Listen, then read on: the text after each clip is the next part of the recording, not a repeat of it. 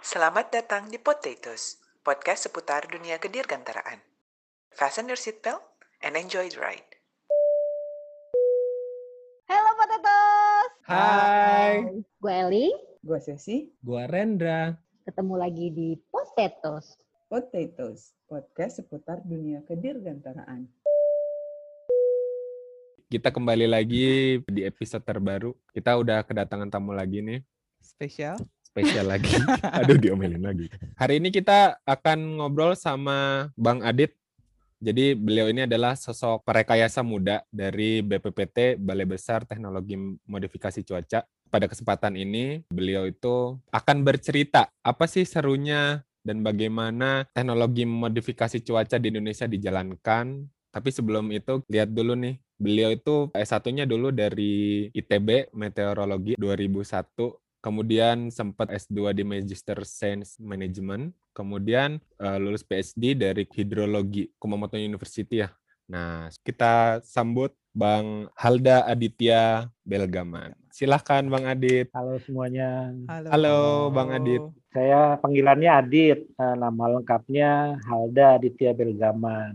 Lulusan meteorologi ITB, kemudian saat ini sedang bertugas menjadi salah satu researcher atau prekayasa di eh, Balai Besar Teknologi Modifikasi Cuaca di BPT. Di BPPT ber- udah berapa tahun nih Bang? Eh, sekarang 10 tahun, jalan 11. 10 tahun jalan 11. Wah, udah lama ya. Udah senior lah ya. Itu termasuk hampir senior. lah. Hampir senior. Oh iya, Bang Adit ini masih muda guys. Senior itu maksudnya senior di Ilmunya ya. bidangnya gitu Iya. ilmunya. Kalau orangnya mah masih muda. Oke, hari ini kenapa sih kita akhirnya ngobrol sama Bang Adit? Kita sebenarnya tertarik nih Bang soal Hmm. teknologi modifikasi cuaca yang sedikit banyak terkait ya sama dunia kedirgantaraan ini. Nah, sekilas boleh nggak Bang diceritain sebenarnya apa sih teknologi modifikasi cuaca itu dan kenapa sih harus ada gitu? Jadi eh, by definition, definisinya TMC itu atau teknologi modifikasi cuaca itu upaya kita untuk intervensi ya Mhm. atau ikut campur tangan di proses pertumbuhan awan. Oh, Jadi secara teori awan itu kan terbentuk dari mulai eh, penguapan, lalu jadi inti kondensasi, kemudian jadi hujan. Proses itu yang kita intervensi. Hmm. Jadi kita bisa mempercepat proses tumbuhnya awan mulai dari uap air sampai ke hujan ataupun kita istilahnya bisa memperlambat ya eh, proses pertumbuhan awan itu sendiri. TMC ini dipakai untuk intinya pengelolaan sumber daya air di atmosfer. Hmm. Jadi pengelolaan sumber daya air tidak hanya di sungai, di waduk, di bendungan, tapi kita juga bisa eh, melakukan pengelolaan sumber daya air di atmosfer. Ah, Kalau lihat oke. dari sejarahnya, dulu itu dimulai waktu zaman eh, masih Presiden Soeharto ya, tahun 1977. Jadi pada saat itu negara tetangga kita, Thailand, sudah masif menggunakan teknologi ini untuk mendukung sumber daya pertaniannya. Oke. Jadi Presiden Soeharto waktu itu memerintahkan Pak Habibie yang satu menjabat sebagai Menristek Hmm. untuk mulai mengembangkan teknologi ini di Indonesia. Hmm. Waktu itu masih lewat Advanced Division Pertamina. oh oke. Jadi waktu itu belum ada BPT.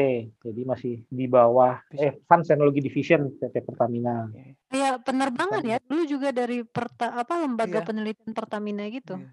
Hmm. Cikal Iya, bakalnya jadi kali ya, cikal bakal. Cikal bakalnya betul. Jadi dari Jadi- situ kita mendatangkan langsung dari Thailand pakarnya, transfer teknologi ke kita sampai akhirnya jadi sekarang sampai sekarang. Jadi udah cukup lama ya sebenarnya ya dari tahun 70-an ya. Iya, betul. Udah Oh, udah dibilang sangat lama lah ya. heeh. Mau nanya nih Bang, kan ini modifikasi cuaca. Kenapa sih kayak kita Mm. perlu modifikasi cuaca gitu? Tadi kan udah jelasin nih prosesnya, tapi kenapa sih kita harus memodifikasi gitu? Jadi kebutuhannya itu ada berbagai macam ya. Pertama tadi kita sebut pengelolaan sumber daya Hmm. air. gitu. Heeh. Hmm. Nah, sumber daya air ini di kita lebih ke maintenance ketersediaan sumber daya air baik itu di bendungan sebagai hydropower plant atau pembangkit listrik tenaga air Oke. ataupun irigasi. Jadi di Indonesia itu kan cuma ada dua iklim nih, musim hujan sama musim kering. Kemarau. Iya. Oke. Di musim hujan eh, tinggi muka air sungai tinggi air di bendungan atau TMA-nya akan selalu terjaga di atas eh, apa jadi operasional PLTA bisa berlangsung Berjalan. normal eh, irigasi juga untuk pertanian itu bisa aman lah Hmm. Tapi saat musim kemarau kadang-kadang sumber daya air ini terganggu Oke. jadi eh, pasokan air yang masuk ke bendungan itu sedikit sedangkan produksi itu terus menjadi produksi listrik ya TMA-nya terus digenjot terus irigasi Oh. juga harus terus dialirkan jadi kita perlu menjaga water level di dam itu atau di bendungan itu tetap terjaga nah kita itu walau dulu namanya sebelum Balai Besar Modifikasi Cuaca itu kita namanya UPT Unit Pelaksana Teknis Hujan Buatan Hmm. jadi dulu sampai sekarang mungkin masih ada masyarakat yang menolak kita dengan istilah hujan buatan Mhm. Hmm.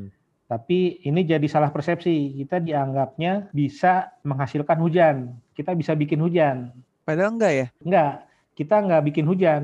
Kita cuma memanfaatkan awan-awan hujan yang ada. Oh. Jadi, Jadi kalaupun kalau- nggak ada awan, nggak kita nggak bisa kerja gitu. Oh. Oh. Iya selama ini selalu menganggap gitu ya. Pokoknya ya hujan buatan karena membuat hujan gitu. Tapi ternyata memang harus Hmm. didukung oleh Kondisi awan atmosfer yang kondisi ada. atmosfer. Heeh. Terus tadi juga menarik kan bilang kan eh, makanya namanya modifikasi cuaca gitu ya. Bisa membuat eh, tadi apa penyerapan lupa itu tadi pelajaran kayak waktu SD gitu ya. Bagaimana hujan air terbentuk Hmm. gitu kan. Bagaimana awan itu cepat menjadi besar Ya, sehingga siklus kemudian- hidrologi namanya. Oh iya, siklus hidrologi. Eh, gimana hujan itu bisa terbentuk dengan cepat, tapi Hmm. tadi juga bilang kalau bisa membuat awan itu jadi lebih lamban ya penyerapan airnya. Berarti bisa menjaga biar hujan itu nggak turun juga dong berarti bagian dari modifikasi cuaca. Secara teori bisa, Hmm. tapi untuk prakteknya karena eh, atmosfer itu nggak ada batasnya ya, jadi nggak ada pintu antara misalkan Jakarta saya tutup nih taknya awan-awan di Jakarta nggak boleh ke mana-mana, terus awan di- dari luar Jakarta juga nggak boleh masuk. Kita nggak bisa gitu di atmosfer. Jadi sumber daya yang kita butuhkan itu luar biasa besar ya, apalagi untuk misalkan tadi kompetisi. Jadi kan kalau boleh saya cerita awan itu terbentuk dari butir-butir uap air yang Oke. dari penguap yang ada di atmosfer itu bertemu dengan aerosol. Aerosol ini partikel-partikel yang ada di atmosfer. Partikel ini bisa dari eh, butiran asap atau dari polusi Oke. udara. Nah, ini yang akan menjadi inti-inti awan. Nah, inti-inti awan ini akan beradu satu sama lain ya. Hmm. Ukurannya kecil mereka dan mengambang. Tapi setelah mereka saling bertubrukan, ukurannya akan bertambah besar. Nama prosesnya tumbukan dan penggabungan. Jadi mereka akan saling bertabrakan di atmosfer dan Oke. akan menjadi besar. Mereka terus akan bertumbuk dan menggabung sampai lebih besar dan atau lebih berat daripada gaya gravitasi Hmm. maka akan menjadi hujan. Ah, iya iya iya. Nah, proses Oke. itu yang kita ganggu. Jadi Hmm. untuk kita mempercepat proses hujan, kita mengintroduksikan atau memasukkan Tumbukan namanya tumbukan. kondensasi Oh. yang disebut bahan semai itu. Kita Hmm. mendeliver pakai pesawat terbang itu ke dalam awan inti-inti kondensasi yang ukurannya lebih besar. Dengan harapannya inti kondensasi yang besar ini akan menjadi katalis atau percepatan proses tumbukan penggabungan tadi menjadi hujan. Sebaliknya, untuk yang tadi istilahnya menghambat pertumbuhan awan, kita masukkan bahan semai yang ukurannya sangat kecil. Oke. Tujuannya untuk berkompetisi dengan inti kondensasi yang ada di awan untuk memperebutkan uap air. Teorinya itu kalau inti awan itu isinya ukuran diameter airnya seragam dan kurang dari gaya gravitasi, maka proses tumbukan dan penggabungan itu tidak akan terjadi. Jadi karena dia isinya seragam, uniform, ya dia akan diam di tempat aja, tidak akan ada akselerasi. Tapi itu kan teorinya hanya satu awan nih. Hmm. Tapi kalau dalam satu atmosfer yang besar tentu jumlah partikel yang kecil-kecil itu sangat banyak yang harus kita lepaskan ke dalam atmosfer. Bang, tadi ngomongin keseragaman itu keseragaman dalam konteks apa ya? Muatankah atau apa maksudnya? Dalam ukuran. Oh, Ukuran ukuran. Jadi kalau misalnya ukurannya sama atau seragam, dia akan stay di tempat gitu. Ya, karena uap-uap air itu sudah berikat dengan inti-inti awan tadi. Jadi sudah tidak ada uap air lagi yang bisa ditarik lah istilahnya ya. Hmm. Tadi kayak kamu gabung dong sama saya gitu. Udah nggak ada Oh. lagi. Kita namakan itu sistem kompetisi gitu. Jadi si Oh. inti-inti inti-inti awan ini yang berupa aerosol akan saling berkompetisi untuk memperebutkan uap air yang ada. Hmm. Oh, tadi kan bilang tentang biji semai ya. Nah itu tuh apa Hmm. sih? Bahan semai, bahan semai. Oh, ba- sorry semai. biji semai lagi. Iya, itu tumbuhan, nanam. bahan semai. Nah itu isinya apa sih bang? Itu kita pakai bahan higroskopis ya namanya. Hidroskopis. ini adalah material higroskopis ya. Higroskopis, oke. Higroskopis. Nah, ini material yang bisa mengikat air. Oke. Nah, contoh yang kita pakai itu NaCl. Garam Hmm. Garam. Betul. Oh, Iya. makanya kalau kebanyakan makan garam kalian susah Pipis turun mulu. berat badan. Oh, gua kira pipis mulu. Jadi Oke. kalau kita mau praktek juga bisa ya. Jadi kita ambil garam dapur itu, Heeh. Oke. kita ada air tumpah misalnya. Heeh. Itu akan terserap oleh garam tadi dan garamnya akan mengeras. Oh iya. Oh, Oke. gitu ya? Tunggu tunggu. Berarti kalau mengeras kan jadinya nggak jatuh atau kenapa jadi hujan? Eh, karena berat. Jadi yang kita taburkan itu bukan garam garam dapur tapi kita giling lagi, kita haluskan lagi. Jadi Bubuk garam yang halus banget. eh, hampir lebih kecil dari tepung gitu. Kalau misalnya nih ya, kan Jadi- kita tujuannya mengikat nih eh, si apa airnya. Tadi kalau Hmm. kayak percobaan. Nah, kalau misalnya kita taruh tepung kan juga mengikat ya. Maksudnya kenapa dipilih NaCl gitu? Ya kan gua nggak tahu ya nih pertanyaan Nih, ini. Maaf ya Bang, ya, kalau pertanyaannya emang agak bodoh begini. Kan kepo gua. Yang kita lihat struktur kimianya Oke. Na itu NaCl. Jadi yang Ah. itu yang sodium chloride-nya. ya. Jadi si Oke. selain NaCl kita juga bisa pakai CaCl2 atau MgCl2. Oh, jadi di CL-nya itu sebenarnya ya. Oh ya. Ja- Oh iya sih. Jadi nanti residunya yang turun. Eh gimana sih? Jadi kan pasti ada se- reaksi kimia di situ ada sisanya kan. Na Eh, iya, sama cuma tapi kalau lihat dari reaksi kimia nggak akan terlalu kelihatan ya karena jumlah uap air di atmosfer sangat besar. Jadi kita paling melemparkan paling satu ton atau dua ton sekali terbang dan itu fungsinya hanya untuk sebagai eh, inti awan aja.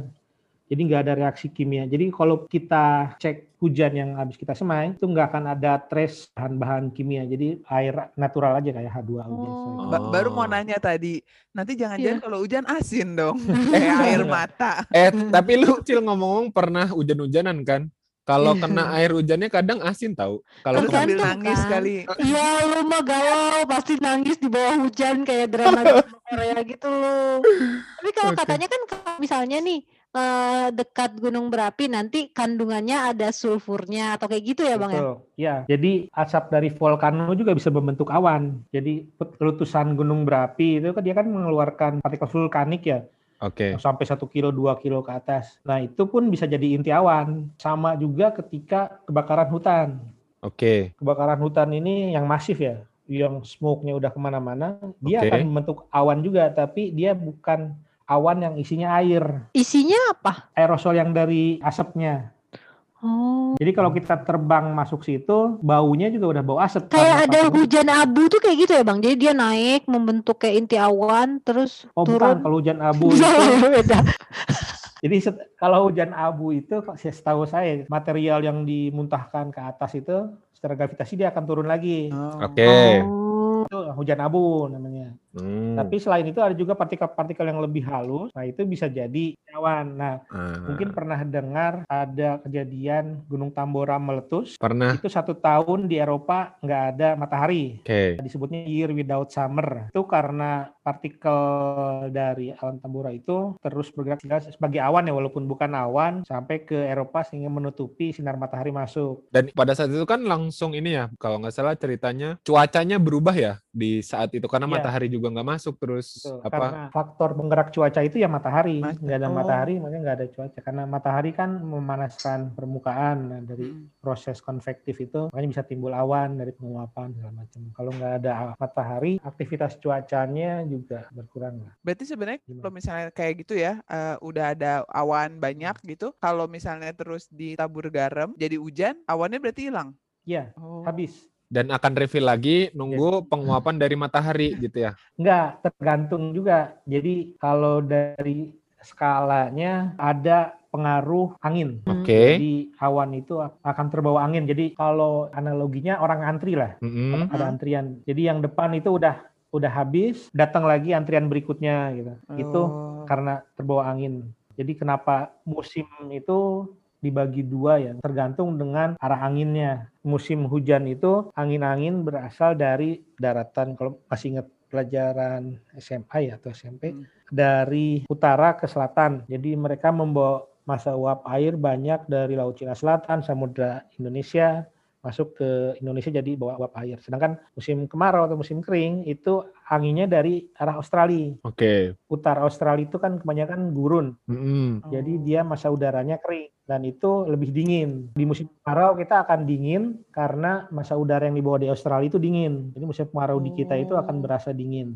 Oh. Kira karena nggak ada awan, bukan ya? Eh, nggak ada awan ya, cuma bukan karena nggak ada awan jadi dingin gitu. Oh. Oke oke oke. Kering itu nggak akan membawa uap air yang jadi untuk awan. Tapi kenapa tambah dingin karena masa udaranya yang dari utara Australia yang lagi musim dingin itu di Oh. bulan Juni, Juli, Agustus. Ini kan belakangan musim hujan nih bang. Terus tapi kan Hmm. kalau dulu kan sebenarnya musim tadi dibilang di awal Indonesia tuh atau negara tropis pada umumnya tuh punya dua ini kan dua musim hujan dan kemarau gitu. Kalau dulu kan batasannya jelas, misalnya hujan mulai di bulan Januari atau Desember gitu. Terus baru mulai kemarau di bulan Kan katanya ber-ber-ber Nih. itu hujan, Hmm, terus ber-ber Maret hujan. katanya ret gitu. Red berhenti, terus Berhenti. April, Mei mulai lagi panas. Pertanyaan pertama bang, itu masih berlaku nggak? Karena kan ada isu climate change itu satu. Yang kedua, kalau ngomongin modifikasi cuaca, kalau misalnya udah bergeser nih, berarti sebenarnya bisa aja dong itu dipertahankan gitu.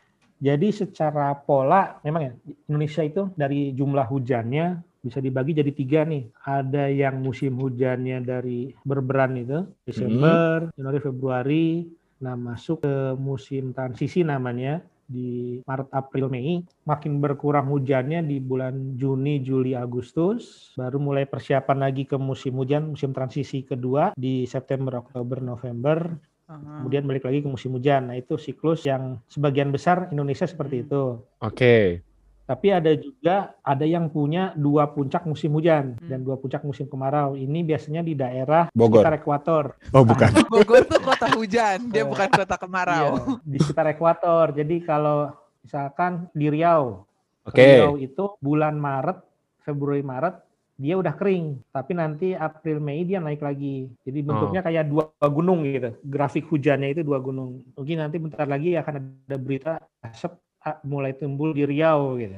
Oh iya karena Iya. kemarau. Oh, kirain karena Karena pembakaran kemarau lahan. dia duluan. Iya. iya. Salah satunya itu, ya kebakaran lahan karena kering gitu kan. Loh terus berarti bisa dong modifikasi cuaca kalau misalnya pembakaran lahan, misalnya gitu kan ada kebakaran hutan. Kemudian kan jadi banyak awan kan dan awan itu jadi bisa jadi inti awan untuk hujan kan? Nah, itu tergantung waktunya. Jadi biasanya di masih musim-musim transisi ya, itu masih bisa. Jadi kita menggunakan istilahnya golden time lah. Oke. Waktu yang tepat untuk melakukan TMC. Hmm. Kita nggak perlu melakukan TMC di musim hujan karena emang udah hujan gitu kan. Dan kita juga nggak bisa modifikasi cuaca ketika nggak ada awan di musim kering. Hmm. Oh. Walaupun tidak menutup kemungkinan ya di musim di bulan-bulan Juni, Juli, Agustus itu akan ada awan hujan. Hmm. Hmm.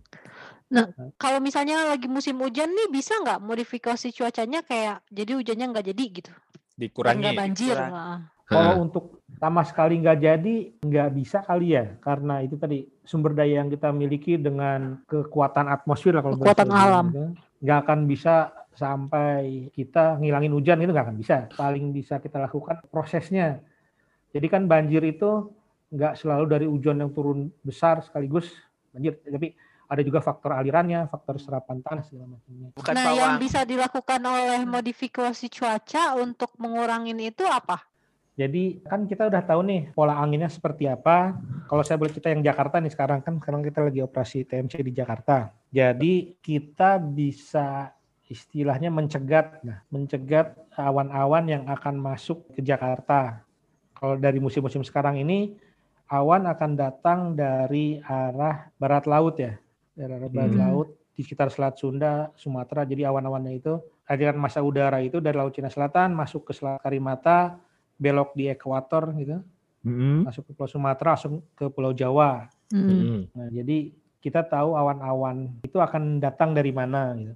Oke. Kita bisa pantau lewat radar cuaca pergerakan awan. Kalau ada awan yang terdeteksi di radar di sekitar Lampung dan bergerak ke arah Sunda dan ke arah Pulau Jawa, Mm-mm. kita kemudian terbang ke awan itu mempercepat proses pertumbuhan awan di eh pertumbuhan hujan di awan itu karena sebelum masuk ke Pulau Jawa itu udah habis duluan. Oh, jadi biar Lampung aja yang banjir. Eh nggak Kan gitu dong. Bagus nih serapannya kak. Oh gi- berarti yang dimaksud mencegat itu adalah kita mem- kayak bikin hujannya lebih dulu sebelum sampai area tertentu gitu. Bukan berarti hujannya Iya. nggak jadi tapi nggak jadi di daerah itu tapi tetap hujan di daerah lain gitu ya. Oh, oke. Ini baru tahu. Terus Jadi terus. kita sebisa mungkin ya yang di daerah laut ya karena nanti kan Iya. pasti kita diprotes juga loh. Jangan mau hujan tapi Lampung. Itu ada orang Lampung di situ soalnya. Tapi ternyata Nah, mencegat hujan tadi itu sebenarnya bukan menghapus hujannya ya, tapi menjatuhkan Bukan. hujan lebih dulu supaya nggak nyampe ke Jakarta sesuai tadi Kak Eling sampaikan. Cuman yang menarik tadi ngomongin sumber daya nih. Mm, Tadi kan Bang Adit sempat singgung kita juga nggak punya cukup sumber daya untuk melakukan apa modifikasi yang ekstrim. Boleh nggak dielaborasi sebenarnya sumber dayanya yang dimaksud itu apa aja sih dan seberapa besar sih yang harus kita punya supaya kita bisa se ekstrim itu misalnya? jadi pertama itu kan kita mainannya atmosfer nih Mm-mm. di angkasa lah Nah, istilahnya kalau istilah awam-awam. Mm-mm. Kita nggak bisa terbang Mm-mm. ataupun kita nggak punya tower yang bisa sampai ke awan. Jadi Oke. yang harus kita punya sekarang itu adalah pesawat terbang. Pesawat terbang satu. Hmm, Ini wahana utama yang kita perlukan. Mm-mm. Nah, mungkin teman-teman lebih tahu dari saya ya, pesawat terbang itu kan ada istilahnya limitasinya. Mm-mm. Berapa dia bisa muat kargonya, berapa endurance-nya, terus berapa height ceiling-nya segala macam. Oke. Terus juga kita lihat awannya, meskipun kita udah bisa menjatuhkan awan yang pertama, awan lain pasti akan datang di belakangnya itu Karena ngantri apalagi tadi di ya. musim hujan seperti ini. Ya, apalagi musim hujan seperti ini, masa udara itu akan masuk terus gitu. Oke. Dan eh, untuk TMC ini karena kita visual, jadi kita hanya bisa bekerja di awan-awan yang tumbuh pada siang hari, maksimal sore hari sebelum sunset. Oh. Oke. Hmm. Pertama karena pesawat yang kita gunakan ini KASA ya. Mm. KASA ini dia visual flight ya, VFR Iya, ya namanya. visual. VFR, oke. Nah, jadi kita nggak bisa terbang di malam hari, Hmm. walaupun kita pakai punya pesawat punya TNI AU yang Squadron 4 KASA, mereka juga sudah dilatih ya, Pak. Cuma kan target kita awan, kita malam kita nggak bisa lihat awan, awannya seperti apa gitu. Oke. Tapi sebenarnya kalau pakai instrumen malam bisa lihat awan. Nggak bisa juga, Oh, walaupun ada emang. radar cuaca ya, radar di tiap pesawat itu ada radar cuaca juga, cuma dari sisi safety dan SOP-nya tidak dilakukan lah seperti itu. Berarti emang operasinya dari sisi pesawat dan dari sisi awannya sendiri cuma bisa di Betul. s- daylight gitu ya. Ya, Oh. dan awan sebesar apa yang bisa kita masukin nih? Kalau ini juga menarik Hmm. juga perbedaan dengan penerbangan komersil ya. Biasanya kan pilot komersil atau pesawat komersil begitu lihat ada warna merah-merah di radar langsung request Dihindari. ah due to weather request turn left gitu. Ya. Mm-mm. Kalau ini kita oh itu target kita izin masuk. Oh, malah dikejar ya. Oh, oke, Ujung-ujungnya. oke, oke. Iya, Gujul-gujul kan ya? iya karena kita harus memastikan si garam tadi atau bahan semai tadi masuk ke awannya. Percuma kita buang Hmm. bahan semai di luarnya karena di luar itu eh, tidak ada uap airnya. Oh, Terus ya? berarti memang harus Nah. dibuang di dalam awannya ya. Iya. Oke, oke. Oh. Kalaupun Ja- tidak ya melipir pinggir-pinggirnya lah karena untuk safety kan ya siapa sih yang nekat gitu masuk ke awan CB. Iya. Limitasi pesawatnya juga kan ada ya. Awan CB itu malah kalau nggak salah udah nggak boleh masuk kan pesawat ya. Iya betul. Hmm, oke. Jadi kita pun nggak menargetkan awan-awan CB ya. Kita menargetkan awan-awan kumulus. Awan-awan Oh. kumulus itu beberapa level di bawah CB lah. Jadi Oke. bentuknya kayak awan CB yang kayak kembang kol gitu melendung-melendung. Oke, Oh oke. karena nanti bisa jadi awan CB gitu Hmm. dia ya. Nah, Oke. terus dari sisi tadi sumber daya, yang pasti kan kita punya endurance juga nih. Dari awan yang terus-terusan masuk, kita nggak cuma bisa pakai satu atau dua pesawat. Jadi dari bahan semai itu biasanya kalau pakai kasa kita bawa sekitar 800 kg sampai 1 ton. Itu mungkin Hmm. kita bisa terbang 1-2 jam lah. Oke. Hmm. Terus landing, refuel, reload bahan semai, terbang lagi. Sekarang kita juga tambah dengan CN, CN 295 ya. Hmm. Kita bisa bawa sampai 2,4 ton, itu bisa Mm-mm. terbang sampai 3-4 jam.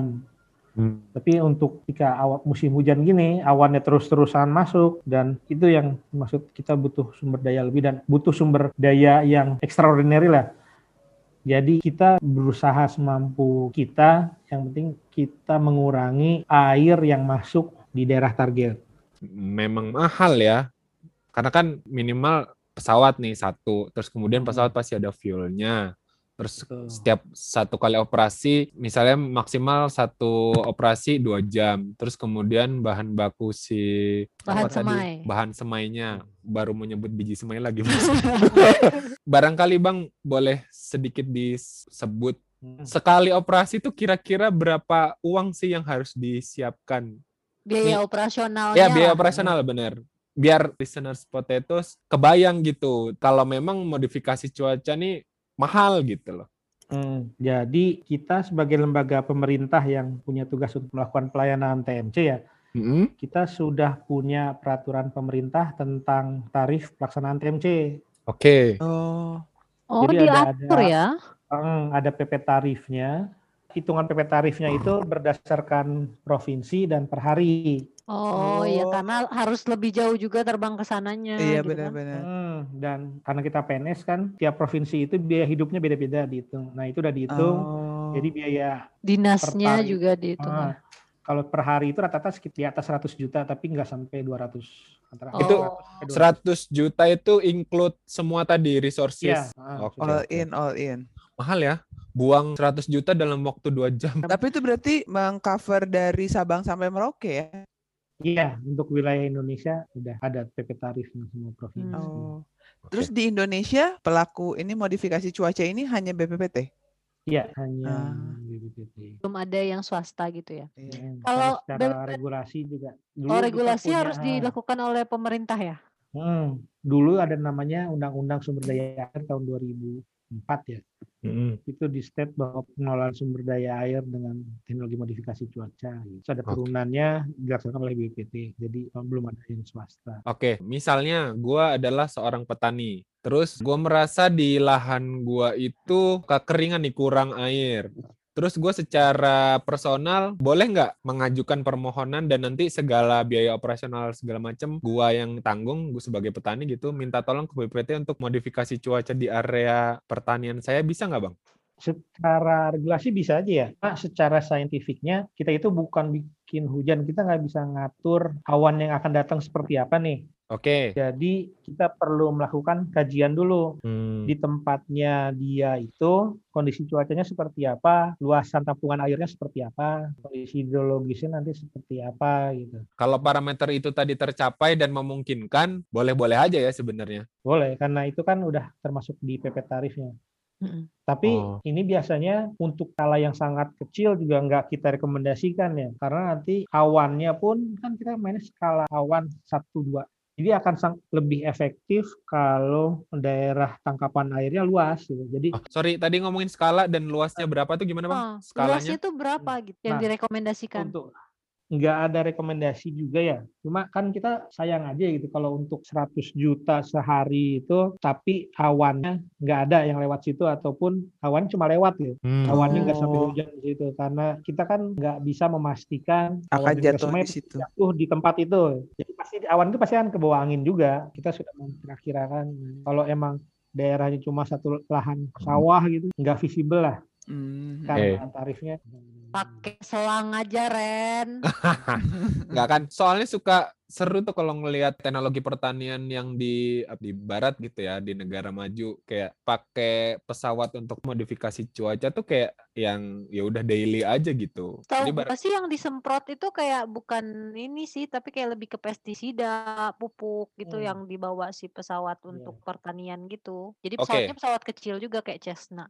Oke, Tapi- atau sekalian verifikasi nih barangkali Bang Adit juga Hmm. tahu. Kalau di Thailand itu kan udah terkenal nih sebagai negara agraris Betul. dan penghasilan beras segala macam kita bahkan sampai impor gitu. Dan Hmm. kabarnya mereka sangat menerapkan teknologi modifikasi cuaca ini sehingga mereka tidak pernah takut untuk perubahan musim atau perubahan cuaca gitu. Betul. Jadi mereka divisi hujan buatannya atau divisi modifikasi cuacanya itu punya pesawat satu skuadron lebih ya. Punya Untuk- mereka sendiri ya. Iya, punya mereka Dan- sendiri. Dan khusus untuk modifikasi cuaca. Betul. Dan mereka itu punya dana sendiri. Jadi mereka bisa operasi sepanjang tahun. Nah, sedangkan di Indonesia kita di BPT baru bisa kerja kalau kita dikontrak. Ah. Ada jumlah berapa pesawatnya, Bang? Kita punya pesawat sekarang sisa dua ya. Kasa 212 sama satu Piper Giant. Yang S sekarang itu cuma satu yang Piper Giant. Yang Hmm, Kasa masih ada perbaikan. Oke. Dulu itu waktu zaman Pak Habibie kita dikasih 5 apa 6 pesawat ya. 5 Kasa dari PTDI langsung. Cuma ya kita dikasih kasih aja gitu. Kita nggak dikasih biaya maintenance. Sedangkan operasional pesawat Ya, ya, ya. justru ya. maintenance yang paling Meh. ini. Ya, ya, ya, ya. Berarti Harusnya kerja sama sama sendiri juga. Sekarang kita punya pilot. Tapi Sebelumnya itu kita kerjasama operasi dengan operator swasta. Karena kita Ah. nggak punya biaya maintenance, kita nggak punya pilot. Jadi pesawat itu istilahnya kita titipkan di operator yang punya sertifikat, yang bisa mengoperasikan. Nah, kalau kita butuh buat TMC di mana, nah, itu kita pakai Oke. kita Hmm. panggil. Nah, cuma karena ada peraturan Menteri Keuangan yang baru, barang milik negara itu tidak boleh dikerjasamakan. Ya. Jadi sekarang di BBTMC kita buat operating pesawat di bawah 91 ya, operating certificate 91. Oh, saya 91 ya, oke. Gitu. Jadi kita punya pilot sendiri, punya mekanik sendiri. Yang percayaan ini kita nggak pakai garam, kita nggak pakai NaCl. Tapi Kalau yang percayaan ini kita sistemnya flare atau kembang api ya, bukan kembang api ya, flare. Jadi bedanya gimana tuh? kalau garam itu kita taburkan dari pesawat kasa itu kita bolongin lalu kita buat corong ke sampingnya gitu keluar dia serbuk istilahnya serbuk Heeh. nah, kalau yang flare ini kita ada rack mountingnya kita pasang di pesawat kita mm, pasang flare itu terus kita nyalakan dia akan kebakar dan asapnya itu yang bahan semainya oh. Kayak flare-flare yang di pesawat tempur itu ya yang ya Oke, oke. Berarti yang dimanfaatkan kalau flare tadi dari asapnya itu tadi ya. hmm, asapnya Hmm. itu ada kandungannya itu MgCl2 KCl macam-macam lah Oke, ini menarik. karena pelajaran IPA aku rada-rada ngaco juga, mau nanya dong, Hmm. itu ketinggian berapa sih sebenarnya terbangnya? Kan tiap awan punya ketinggian tertentu kan ya kalau nggak Hmm. salah ya.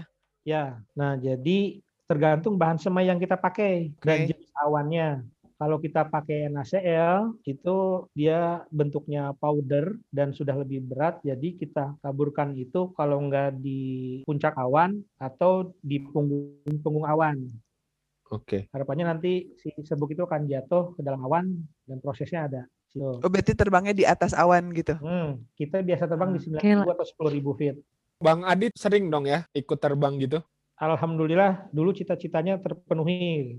Apa tuh? Apa cita Apa nih? Ya karena saya angkatan, ya boleh itu angkatan dulu ya. Zaman dulu masih anak kecil, wah kayaknya seru nih bisa terbang di pesawat. Dulu kan belum ada tagline dari airline itu everyone can fly ya. Ya, ya, ya.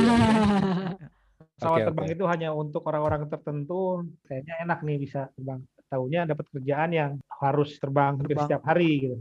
Oh, Hmm. hampir setiap hari. Kalau operasi itu setiap hari kita terbang. Dan panjang ya waktunya ya, kan beberapa kali itu tadi ya ceritanya.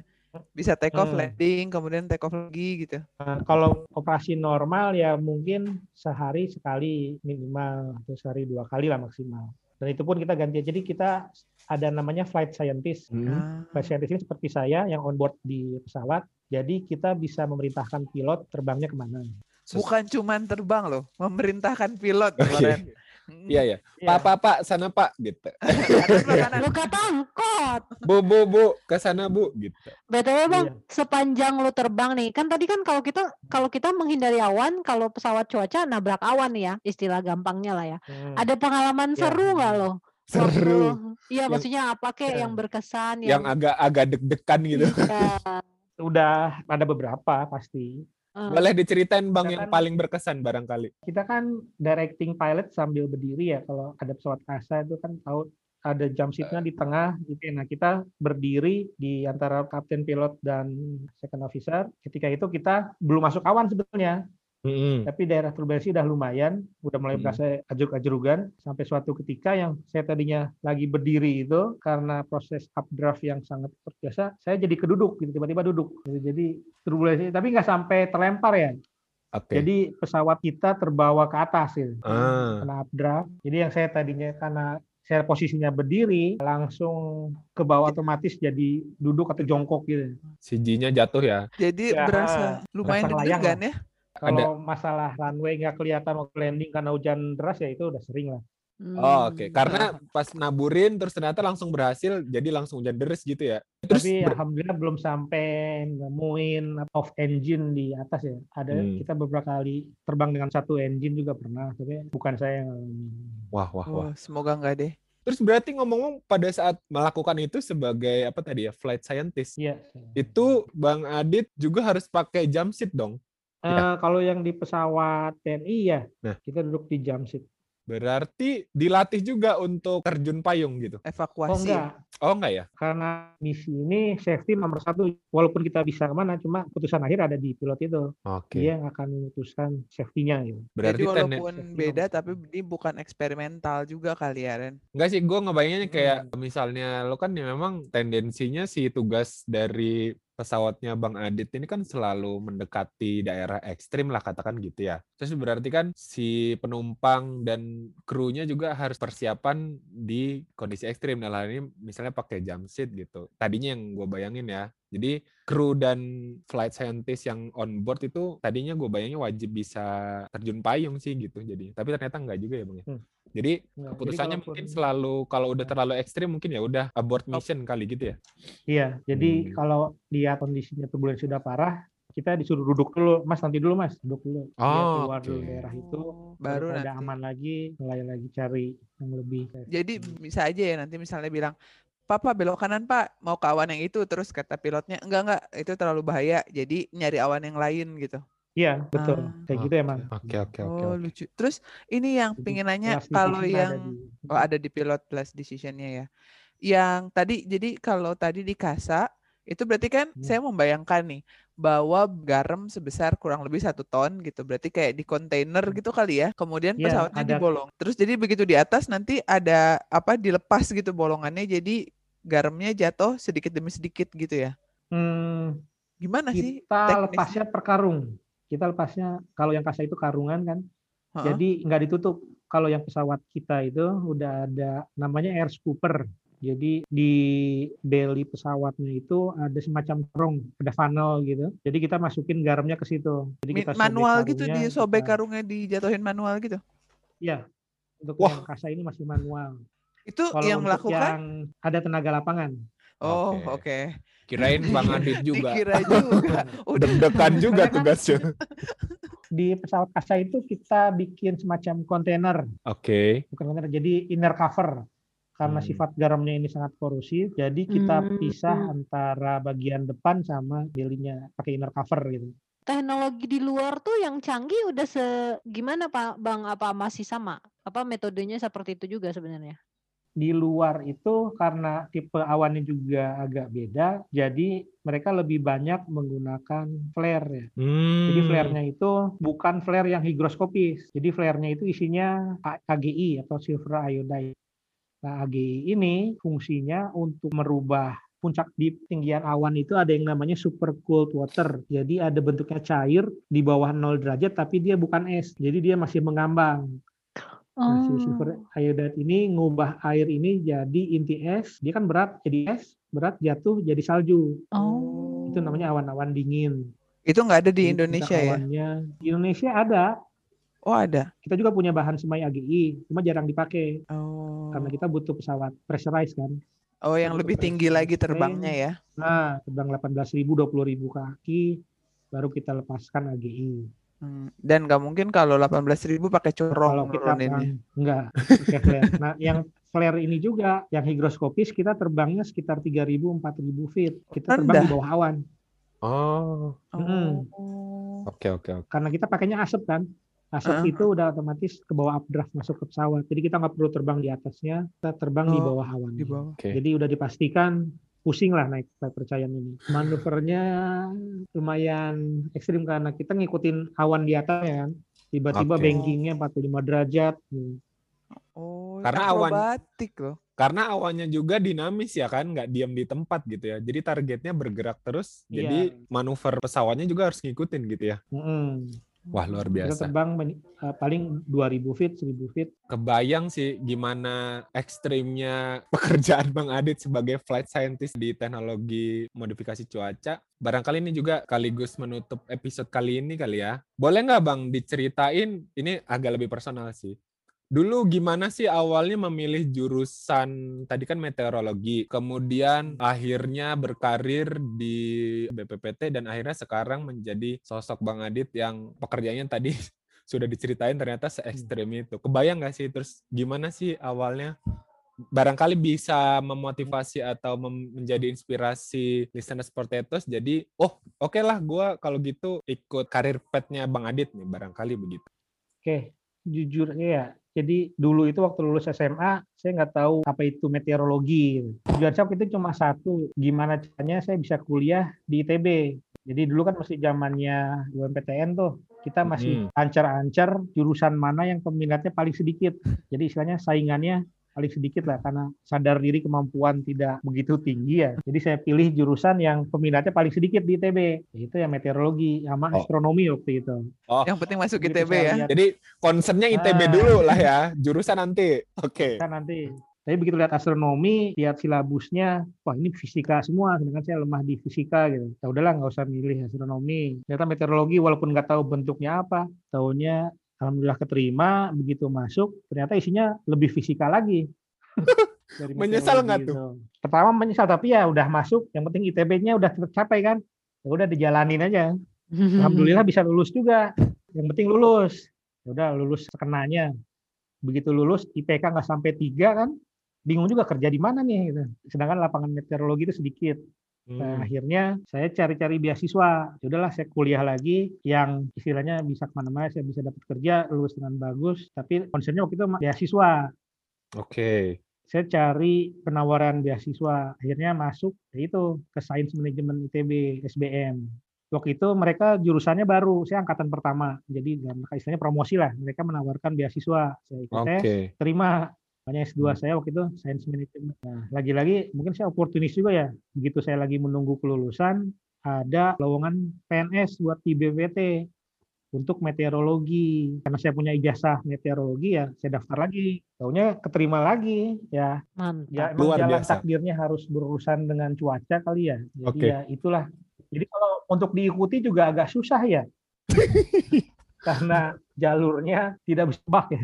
Jalannya Cuma ya, terjal lah ya. Kalau Tapi ternyata itu nggak asal masuk ITB itu memang sudah Nah. jalannya harus di meteorologi Iya berarti. Ini luar biasa sebenarnya. Ngomong-ngomong, setelah bekerja, Bang, barangkali bisa memotivasi juga teman-teman yang saat ini masih kuliah di meteorologi atau bahkan mungkin di penerbangan atau jurusan-jurusan lain lah ya. Dengan yang Bang Adit lakukan sekarang, sebenarnya serunya di pekerjaan ini, terus kemudian perbedaannya pada saat dulu di zaman kuliah, bisa digambarin nggak, Bang? Hmm.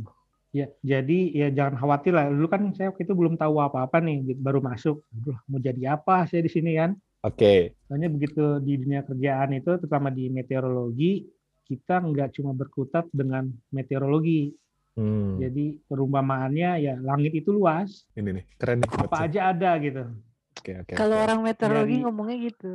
Oh gitu. Jadi dari meteorologi ini saya bisa tahu pesawat, saya bisa tahu dunia kedirgantaraan lah. Saya bisa tahu spesifikasi pesawat, saya bisa tahu spesifikasi pilot, saya bisa baca instrumen pesawat, Oke. saya bisa baca GPS. Yang lain juga saya bisa tahu banjir, saya bisa tahu pertambangan karena sekarang ini lagi musim hujan gini tambang batu bara kasihan Oh. karena mereka nggak bisa operasi karena slippery kan. Saya baru tahu bahwa tambang batu bara itu akan stop operasi ketika hujan dan kualitas batu baranya sendiri itu akan berkurang ketika musim hujan. Batu baranya basah nggak kering gitu. Bisa tahu gitu. Jadi ilmunya yang saya dapat di dunia kerja itu luas lah, nggak cuma terbatas liatin awan, liatin angin. Kita bisa Gak dapetin cuman perakiraan cuaca ya. Iya, Oke jadi oke, jangan menyerah. keren loh. Itu langit itu luas, ada ada segala macam di situ. Gitu. Iya. The sky has no limit PN ya Ling. Jadi, jadi buat listeners potatoes yang barangkali masih galau dengan jurusannya atau masih juga bingung mau kerja apa, ternyata eh, Langit tad- itu luas. langit itu luas. Yang pasti Mungkin dinikmatin aja prosesnya gitu ya. nah nih Yes. dinikmatin prosesnya terus bi- tahu-tahu jadi perekayasa muda aja. Gitu ya.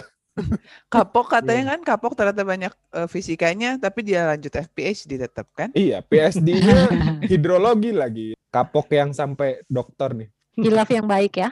Hilaf yang baik dan patut dicontoh. Makasih banget Bang Adit menyempatkan waktunya di sela-sela kesibukannya memodifikasi cuaca Indonesia dan mudah-mudahan selalu diberi kelancaran dalam bertugas nih. Ngomong-ngomong tugas mulia juga banget loh untuk kemaslahatan umat ya. Banyak orang di Indonesia yang barangkali sedang harus menghadapi banjir, kemudian atau barangkali yang lagi butuh banget hujan untuk lahan pertaniannya gitu-gitu. Semoga Bang Adit dan teman-teman yang di sana selalu diberi kelancaran, kesehatan, dan kesuksesan dalam bertugas. Terima kasih banyak juga hari ini udah berbagi di Potatoes dan mudah-mudahan bermanfaat untuk listener Potatoes ya. Oke, makasih ngobrol-ngobrolnya hari ini. Sekian dulu dari Potatoes. Gue Eling. Gua sesi. Gua Rendra dan teman ngobrol kita hari ini. Saya Adit. Sampai jumpa di episode selanjutnya. Dadah. Dah. Terima kasih.